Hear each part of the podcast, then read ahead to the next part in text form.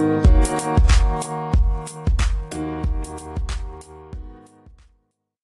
நேயர்களுக்கு இனிய வணக்கம். இந்த நாள் இனிய நாளாக அமையட்டும். நன்மை தீமைகளை ஏற்றுக்கொள்வது எப்படி? ஒரு வயதான விவசாயி தன் வயலில் பாடுபட்டு உழைத்து அதில் வரும் சொற்பமான வருமானத்தை வாழ்ந்து கொண்டிருந்தார். ஒரு நாள் அவர் வளர்த்து வந்த குதிரை காணாமல் போய்விட்டது. தகவலை கேள்விப்பட்ட அக்கம் பக்கத்தில் வசிப்பவர்கள் என்ன ஒரு துரதிருஷ்ட நிலை? என்று பரிதாபமாக விசாரித்தனர். இருக்கலாம் என்று ஒரே வார்த்தையில் அவர்களின் ஆறுதலுக்கு விவசாயி பதிலளித்தார். அடுத்த நாள் தொலைந்து போன குதிரை தன்னுடன் மூன்று குதிரைகளை உடன் அழைத்து வந்தது. இதை ஆச்சரியமாக பார்த்த அக்கம் பக்கத்தினர் நீ ரொம்ப அதிர்ஷ்டசாலி. இப்போது நாலு குதிரை உனக்கு கிடைச்சிடுச்சு என்றனர். தனக்கு கிடைத்த அதிர்ஷ்டத்தை பெரிதாக எடுத்துக்கொள்ளாமல் மறுபடியும் இருக்கலாம் என்று கூறி முடித்தார். ஒரு வாரத்துக்கு பிறகு விவசாயியின் மகன் குதிரையை வேகமாக ஓட்டிச் சென்று தவறுதலாக கீழே விழுந்து காலை உடைத்துக் கொண்டான். என்னப்பா உனக்கு ஒரு நல்லது நடந்தா அடுத்து ஒரு கெட்டது நடக்குதே? உன் பையன் எழுந்து நடக்க ஆறு மாதத்திற்கு மேலாகும் போல? ரொம்ப கஷ்டமான நிலைமை என்று கூறி ஆதங்கப்பட்டனர்.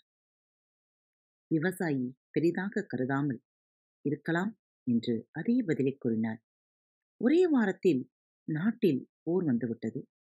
வீட்டில் இருக்கும் எல்லா இளைஞர்களும் கட்டாயம் போரில் கலந்து கொள்ள வேண்டும் என்று கட்டளை பிறப்பிக்கப்பட்டது. வீடு வீடாக இராணுவத்தினர் புகுந்து இளைஞர்களை அழைத்துச் சென்றனர். ஆனால் அந்த ஏழை விவசாயியின் மகன் கால் உடைந்திருந்ததால் அவனை மட்டும் அழைத்துச் செல்லவில்லை. இதைக் கண்டு ஊர் மக்கள் அதே விவசாயியின் அதிர்ஷ்டத்தை கண்டு புகழ்ந்தனர். இப்போது அந்த விவசாயி இருக்கலாம் என்று கூறினார்.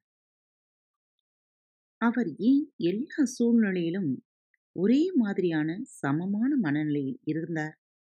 காரணம் உண்டு. அந்த விவசாயி வாழ்வின் இயல்புகளை புரிந்து கொண்டவர். நாள்களில் நல்ல நாள் கெட்ட நாள் என்று எதுவும் இல்லை. ஒவ்வொரு நாளும் நமக்கு மறைமுகமாக பல பாடங்களை உணர்த்திக் கொண்டே இருக்கிறது. நல்லது கெட்டது இரண்டும் நாணயத்தின் இரு பக்கங்கள்.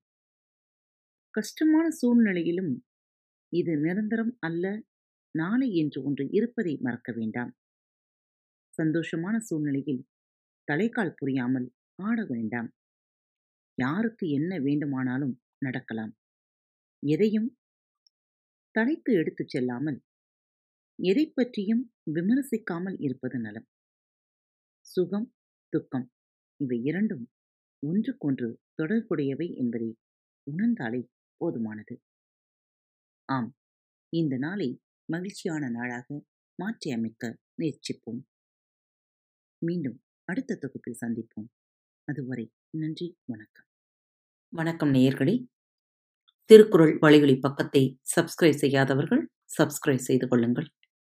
ஃபேவரட் பட்டனை அழுத்த மறக்காதீர்கள். உங்களது கருத்துக்களை மெசேஜ் பாக்ஸில் ரெக்கார்ட் செய்தோ அல்லது இமெயில் முகவரியிலோ தெரிவியுங்கள். மீண்டும் சந்திப்போம். நன்றி. வணக்கம். Thank you.